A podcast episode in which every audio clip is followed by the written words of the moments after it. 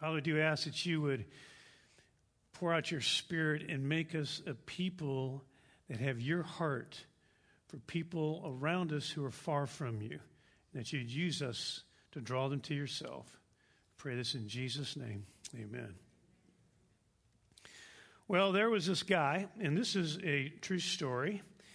His name was Victor, and he lived in the U K, and he went by this restaurant. It was called Barney's Restaurant, and in the window of the restaurant was a sign. The sign simply said, "Unusual Breakfast." Now, Victor was kind of adventurous in eating, so he decided to go in and give it a shot. And he sat down, the waitress came to him, and he said, "So what is the unusual breakfast?" Well, the waitress says, "Well, it includes baked tongue of chicken." He said, "Baked tongue of chicken?" She said, "Yes, baked tongue of chicken." He said, "Do you have any idea how disgusting that is? I would never even consider eating anything that came out of the mouth of a chicken." So undaunted, the waitress said, "Okay, then what do you want?" He said, "I'll take a couple scrambled eggs."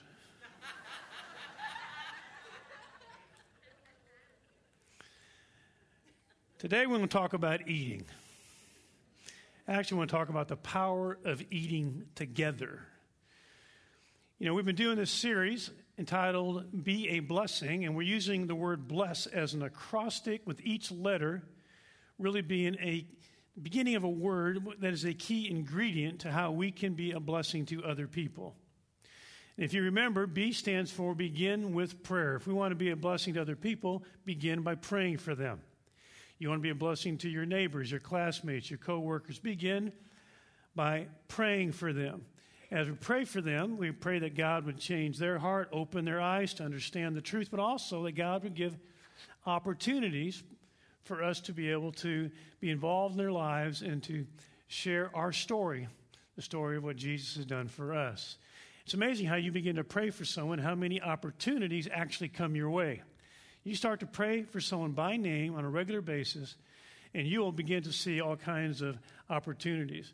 I think God's going to give us more opportunities, but also I think we're going to begin to notice the ones he gives us because we're praying for them and we're attentive to the doors that God is opening. So begin with prayer. L stands for listen. Listen to your neighbors. Ask questions to them. Hear their story. Learn about them. Discover what their needs are, their interests are. You know, engaging in meaningful conversation is far more productive than simply broadcasting a message. And we talked about listening last week. As you listen, you will not only learn about your neighbors and how to connect with them, but your very, the very act of listening will show that you value them. And also, we, point, we pointed out last week that poor listening actually rejects somebody, while good listening embraces. And poor listening diminishes the other person, and good listening actually invites them to exist, to matter. So we need to be good listeners. So listen. So begin with prayer and then spend time listening to them. Learn about them. And then E stands for eating. So eating together with them. There is a tremendous amount of power in that, and I want to talk about that this morning. You know, if you study the life of Jesus in the, in the four Gospels, you'll notice how oftentimes he's eating with people. In fact, just in the Gospel of Luke, there are eight dinner scenes. Just in the Gospel of Luke. The first one is the banquet Jesus shares at Levi's house. Levi, who is also Matthew, the one who wrote the Gospel of Matthew. The second is the dinner he has at Simon the Pharisee's house, during which, if you remember, a woman interrupts and washes Jesus' feet. The third is a meal in the wilderness with over five thousand. The fourth is another meal with a Pharisee where Jesus doesn't wash his hands, and that becomes quite a discussion. The fifth is another din- dinner with, a, uh, with another Pharisee, a prominent one where Jesus heals a man with dropsy. The sixth is when Jesus eats with Zacchaeus. And the seventh meal in the Gospel of Luke is the Last Supper with his disciples.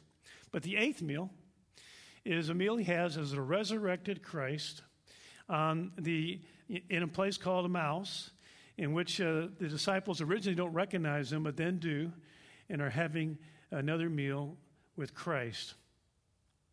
So we see that Jesus is so oftentimes found eating and drinking with people who are even far from God. In fact, he does it so often that he acknowledges some things that his critics are saying about him. Matthew eleven, verse nineteen says this.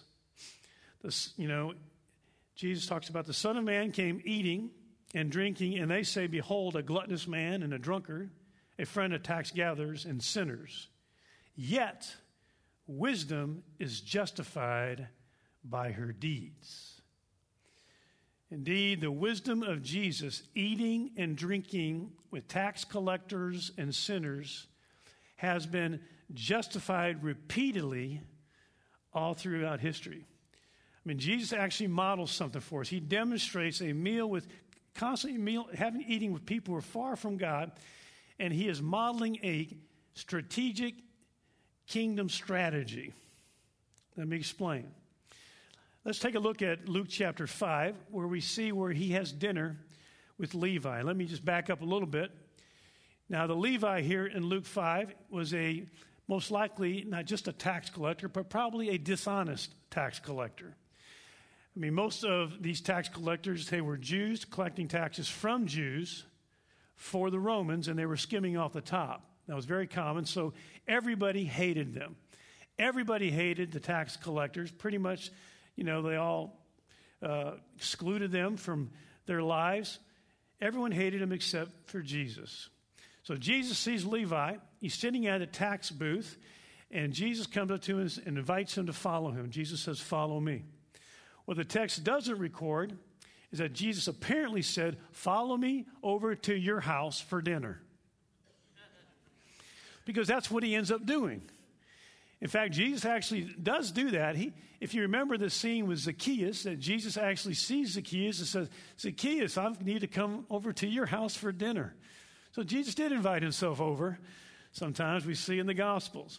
But here we do see what happens in Luke five with this dinner at Levi's house or Matthew's house. Let's read it in Luke chapter five, verse twenty-nine. And Levi gave a big reception for him, for Jesus, in his house. And there was a great crowd of tax gatherers and other people who were reclining at the table with them. So Jesus really intentionally arranges a meal with people who are far from God. This is the gathering. Now, why does he do this? And uh, he actually answers this question, because he's asked this question again another time. And uh, let's look at verse uh, verse thirty. Read. And the Pharisees and the scribes began grumbling at his disciples, saying, why do you eat and drink with the tax gatherers and sinners? So he's asked a question, and he answers it. So why does Jesus do this strategy? Why does he have dinner with people who are far from God? Why is that a kingdom strategy that he does and he models for us? Why? Well, he's asked the question, and here's how he answers it. Luke five, verse thirty-one and thirty-two. Jesus says, it is not those who are well who need a physician, but those who are sick. I've not come to call the righteous, but sinners to repentance. That's why he does it. He does it because he wants to reach those people who are far from God. That's why he does this kingdom strategy of eating with people. Now, I love this story in Luke chapter five for a number of reasons. One of the reasons I love it is because I can identify with Levi, because I too was far from God, and Jesus came after me, came looking for me, came found me. It's also true of all of us in this room and those online that know Jesus. There was a time you were far from God, and Jesus came after you. He came looking for you. It's like he came to Levi that day and invited him to follow him. The reason any of us follow Christ is because he came to us and invited us to do it. And so, if, you know, the Apostle Paul writes in Romans five eight, while we were yet sinners, Christ died for us. Christ took the initiative. He took the initiative to die for us on the cross, die in our place, take our sins upon himself, absorb the judgment that we were due. He also takes the initiative. He comes to seek and to save the lost. He's after us. He's pursuing us. And so just I can relate to this because Like Levi, all of us too were far from God, and Jesus came after us. But also, I, I love the fact that Jesus is called the friend of sinners. That's what he, that's what they called him. Why? Because he kept eating with sinners. He kept hanging out with them, fellowshipping with those who are far from God. And during the course of that time, many people do a one eighty. Many people turn away from their sin and self and turn to Jesus as their Savior and Lord. Zacchaeus is a perfect example of that. As you see in, in Luke nineteen account where Zacchaeus, is, he's ready to repent and come to the Lord and, and, and change his whole life around because Jesus came for him and ends up eating at his house. So how strategic is it for us to follow this model? Well, remember, Jesus said, wisdom is justified by her deeds. So this strategy that Jesus uses was brilliant and very effective. And it's an example to follow. As I was studying this week, I was surprised to, to see something I'd never seen before in over forty years of being in vocational ministry. I've never noticed this. And that is this, there's, there's three times in the New Testament that it says the Son of Man came to blank.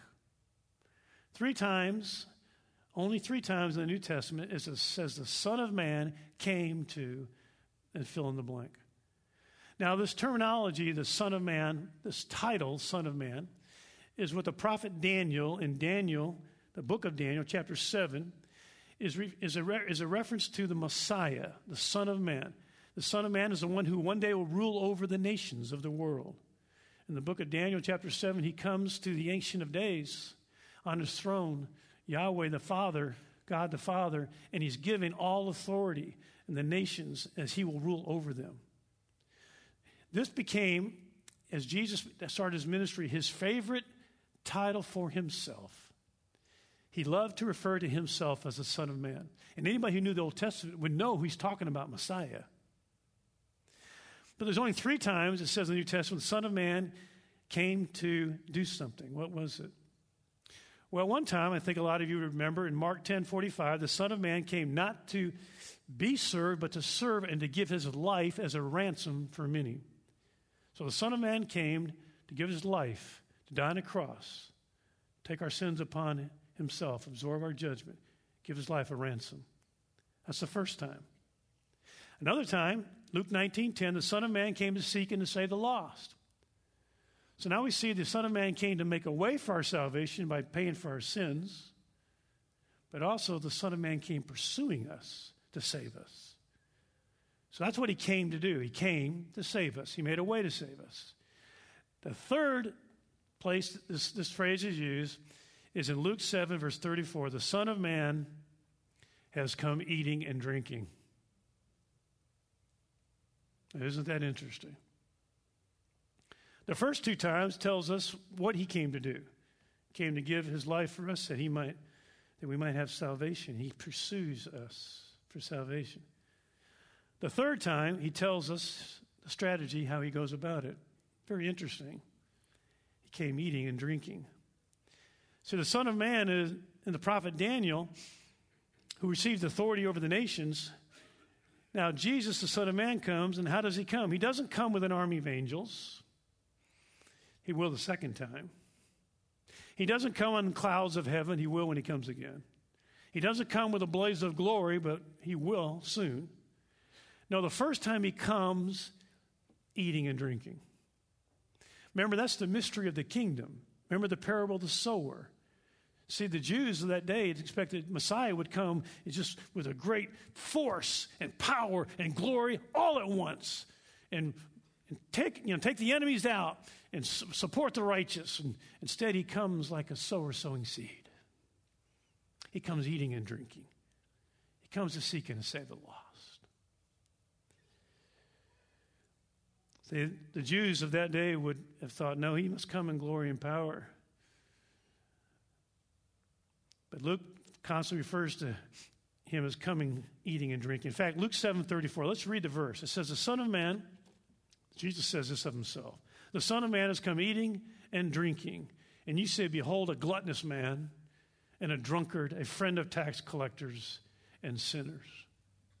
Now, a glutton, of course, is someone who eats too much, and a drunkard is someone who drinks too much. The Pharisees saw Jesus eating and drinking so often that they accused him of overdoing it in the amount of eating and drinking. Of course, he wasn't. They just saw him so oftentimes doing it with people who are far from God. Well, Levi has an organized feast.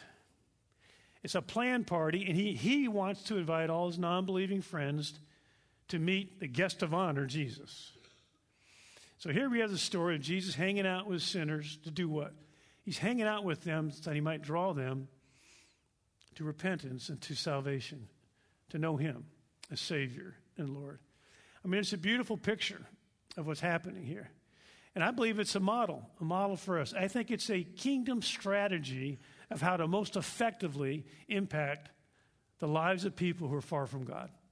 Jesus models it. In fact, the Apostle Peter and the Apostle Paul actually also do the same. So do many other followers of Jesus. They use the table or the meal as an opportunity to communicate the love of Christ to a hurting world.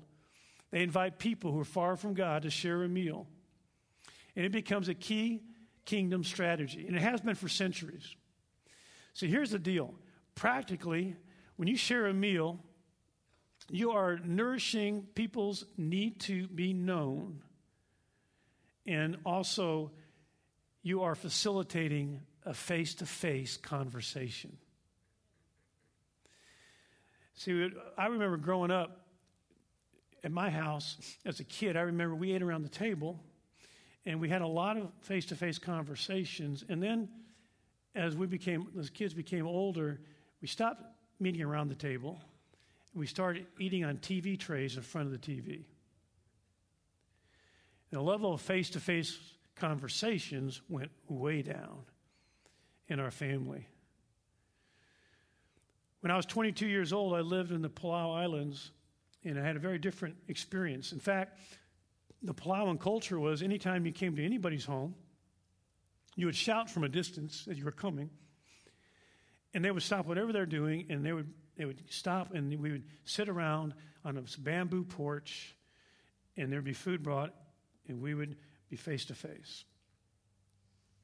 And we'd have some long conversations, lots of storytelling, getting to know them, them getting to know me.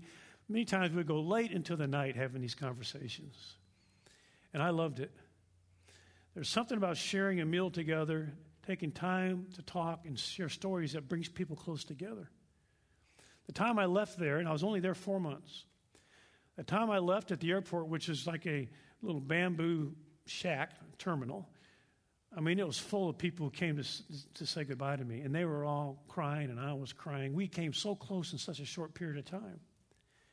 And why was that? I think it's because we were always having that face-to-face conversation around food, telling stories, getting to know each other. There was an intimacy developed, a nearness and a friendship.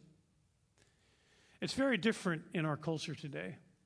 I was at a restaurant the other day, and there's a family of four sitting at a table, a father, a mother, and a son and a daughter, both teenage years, and they all had their phones out the entire meal.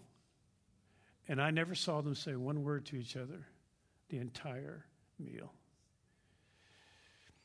See, sharing a meal is supposed to facilitate face-to-face conversation. But in our digitally connected world, we, we share a tremendous amount of information through text and emails and tweets and so forth. But there's not that good a communication because there is no face-to-face. There's no eye contact. There's no, there's no, you know, nonverbal communication. And you lose so much. But when you share a meal with somebody, you've got to be face-to-face when you sit around the table because you're looking right at each other and you're talking. And so much happens around a meal. Tragically, in our modern Western culture, we have, you know, so little of this, what I would call authentic communication in real relationships are in the decline. And so many people don't invite others to their home anymore. I just don't do that. And uh, it's, but it's a remarkably powerful thing that we've lost, I think, uh, in the West. uh, as I've traveled a lot in the world, I've had an opportunity to share meals in lots of countries with people: China, Turkey, Nepal, Tibet, Myanmar, Thailand, Pakistan, Cuba, Madagascar, Spain, England, France, Uganda, Kenya. I can go on and on. Of countries I've sat across the table with people and shared a meal and heard their stories, and they heard mine, and something happens at that time that's powerful. And if you're sharing a meal with people who are far from God, and you're getting to hear their story, and as you're listening and learning about them, and they're hearing your story, there's something, a bridge is being built that God can greatly use you in their life, because part of your story that you end up telling is what Jesus has done for you. I was in Mexico one time, and many of you know we've been doing ministry in Mexico for thirty-three years now. We built two orphanages. We staffed them for a number, about a dozen years uh, before we turned them over to the Mexican people. We built a couple dozen churches in Mexico. And so one time I was going down to check on one of our ministries there, and I brought my daughter with me, who at that time was eight years old. And so we went there, and they knew I was coming, and they wanted to honor me as the pastor of the church that, you know, did all these things to help them. And so they, they cooked a goat uh, in the ground. They dug a hole, and they put this goat underground, and they cooked it for like two days, and they had like leaves over it and then, a, you know, a, a top to it. And so it was time to take the goat out. It's time for the feast. So my daughter's with me. And uh, I say, well, Chelsea, let's go see it. Let's see what it looks like. So we walk over, and they take the lid off the hole. Steam, you know, smoke's coming up. They take the leaves off, and they reach down to grab the head of the goat to pull him out of the hole, and his head pops off. And so my daughter, Chelsea, who's eight at the time, says, Daddy, can I talk to you? I said, sure, hon, what is it? So she says, come over here. So we go over to her. She says, I just want you to know that I'm fasting today.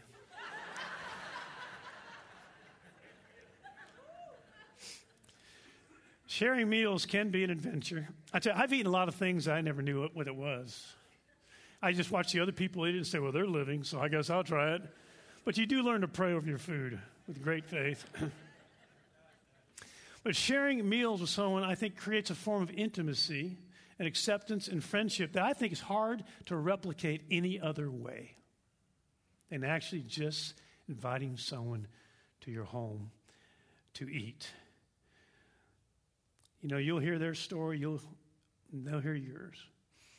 We had a, a very, in fact, the number one evangelical theologian scholar in the world at the time. His name was Carl F H. Henry. He was speaking at a seminary, and actually a mutual friend of his and mine uh, actually arranged him to come speak at Grace Community Church on Sunday morning. Most of the people didn't know who he was at Grace. They didn't know the significance. They just knew this old man was speaking Sunday morning. Uh, but we wanted to have him over for dinner, so we invited him to come to dinner right after the services, and he agreed to. But Tracy's nervous now, so Tracy's thinking, what do we feed him? You know, what is he like? Actually, there was a biography written about him, so we got a hold of that. And during the biography, I'm scanning it quickly. And he actually tells a story in, in, in the biography about what his favorite meal was. And so Dr- Tracy got a hold of that. She went out and bought all the ingredients and made his favorite meal to surprise him with. And he felt so honored and appreciated. We had such a, a lovely time together. But when you go through inviting someone over to eat and preparing the table, I mean, there's a lot of planning. There's a lot of preparation. And all those details are communicating to that other person through your hospitality that that uh, they matter to you. You're honoring them, and it's a meaningful time. It's an expression of love to invite someone over to eat. And Jesus models this. He utilizes these opportunities to express love and inclusion to people who are far from God and, uh, and communicate truth to them as they listen to him. So I want you guys to encourage you guys to invite someone over even this week. And you say, I can't do it this week, then next week. But go ahead and say, I'm going to do this. I'm going to try this. I'm going to invite someone who I believe is far from God just over to eat and just bless them. I'm just going to be kind to them, and I just want to hear their story and see what God might do. Now, I know some of you, even as I'm saying this, some of you who are a bit O C D are thinking, my house is too messy to invite anyone over. I know some of you are thinking that. And so I just want to uh, give some theological reflection to that subject and say, get over it. See, really, people don't care really what your house looks. They're, they're, they're, they appreciate you inviting them over to eat. But I know some you still can't get over it. So go ahead and just invite them to meet at the park for a picnic. Or invite them to lunch and go to a restaurant or whatever. Take them for a cup of coffee. Anytime you can get where you're face-to-face around something that's going to take some time and we can actually communicate, it can have great a great impact. So Jesus really, he says, wisdom is vindicated. It is vindicated. It is justified by its results. He gives us a strategy that I think is so easily overlooked. A strategy of being able to be face-to-face and communicate love and concern to people who are far from God and see what results in that as the Spirit of God is drawing them and answering the prayers you already began praying for them. So I just want to challenge you that even this week, if not this week, next week, think of who you might want to invite over. And if you say, I just can't do that at my house, and say, and who you're going to say, we'd like to take you out to eat. We'd like to have dinner with you. And spend some time face-to-face with them and see what the Lord will do as you listen to their stories and you tell them your story. And let's just see where God will take that. I think we're going to be amazed at what God will do with that. Because this actually is a kingdom strategy modeled for us by Christ. So as we do it, we're following that model, but as we do it, he's going to help it because he wants them saved a lot more than we do. So I'll challenge you to do that. Let's all continue to do that. I pray to be con- con- contagious as a church that we start to just live more and more this way uh, in the days to come. Let's all stand for prayer.